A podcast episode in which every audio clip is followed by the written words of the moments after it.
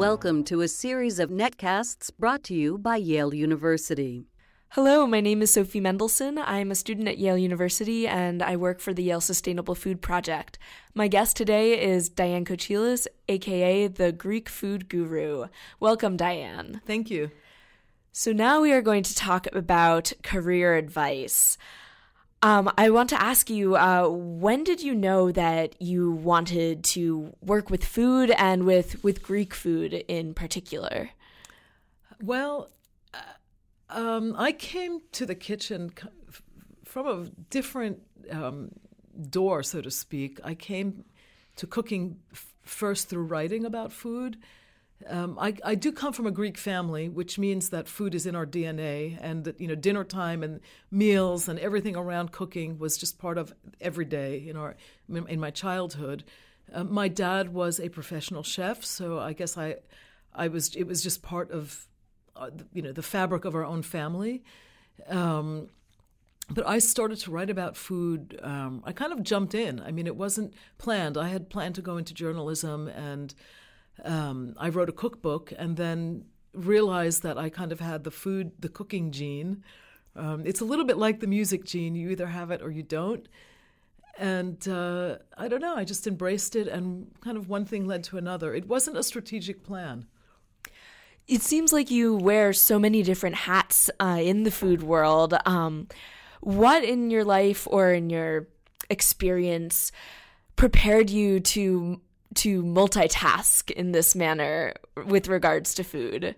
I'm a Greek mother. That's that, you learn to multitask when you're a mother, generally. But um, look, I think my one of the first eye-opening um, food experiences that I had was when I actually visited Ikaria as a young child. I was 12 years old. I grown I grew up in New York City.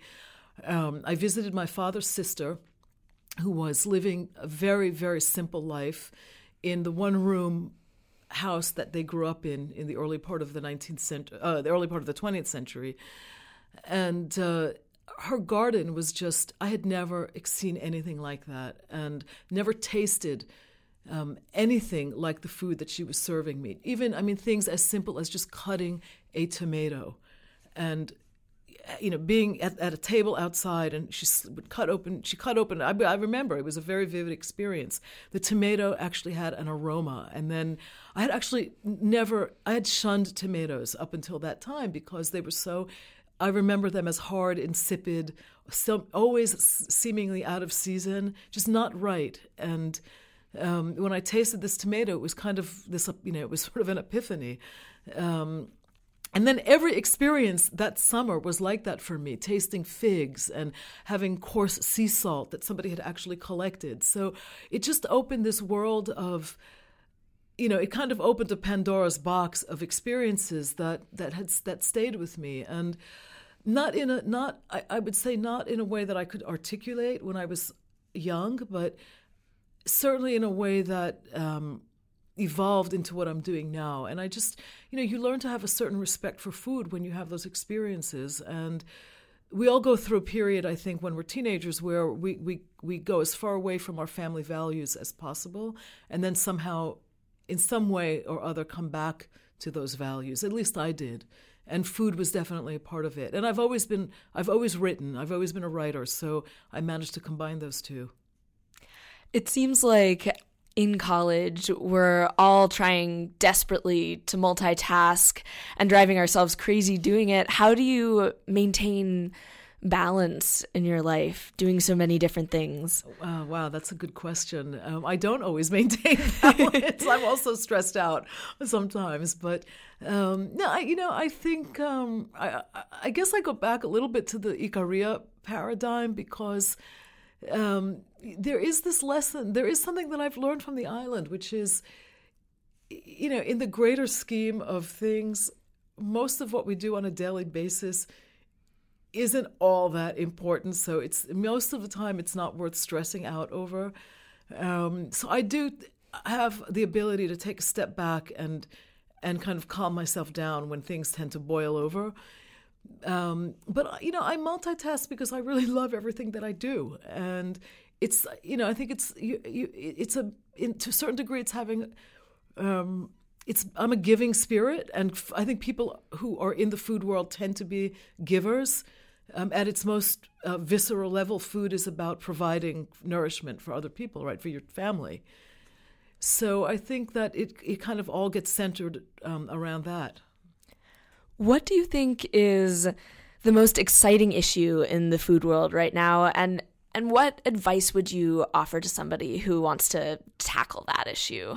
I think the most exciting issue, and, and this isn't necessarily a positive issue, um, is the to my mind. Look, I've been in Greece for 20 years. I come back and forth to the States all the time. I'm here at least a week to 10 days a month.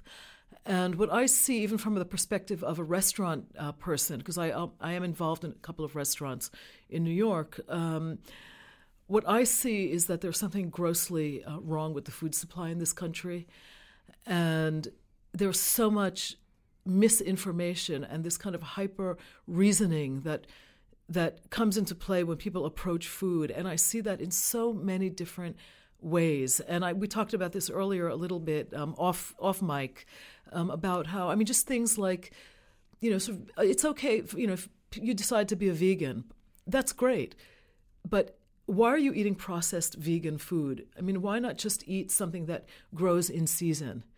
Um, you know, it just seems to be it, seems to be ten steps removed from from from this sort of state of nature.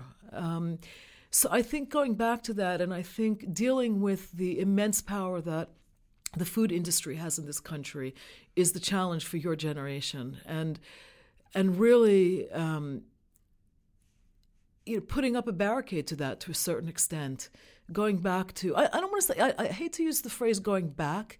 It's actually going forward to what's natural. Well, thank you very much for Thank your you time today. much. It was a pleasure. Thank you for listening. For more information, please visit our website at www.yale.edu slash sustainable food.